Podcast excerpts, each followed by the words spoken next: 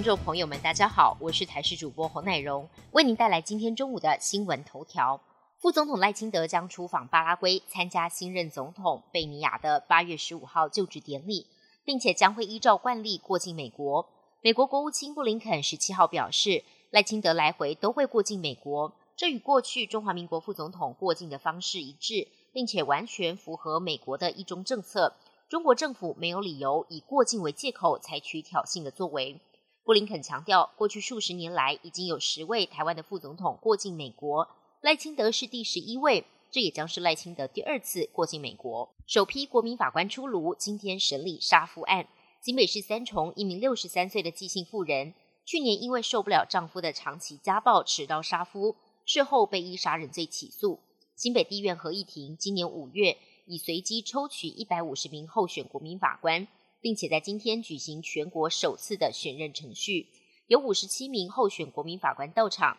院方、检方跟辩方要选出六名国民法官，四名备选国民法官开始审理。全案预计这周五宣判，这也将是首例的国民法官审判案件。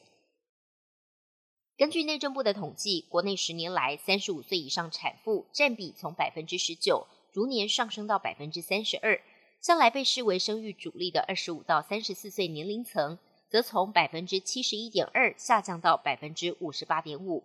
妇产科医师忧心，年轻产妇越来越少，高龄产妇越来越多，两者占比将出现黄金交叉。台湾生产主力恐怕由高龄产妇来接棒。国健署警告，女性生育年龄升高，除了准妈妈生产风险增加之外，孩子染色体也容易异常而有先天缺陷。外电消息的部分，台风泰利侵袭华南及香港，香港天文台昨天发出八号风球，也就是暴风讯号。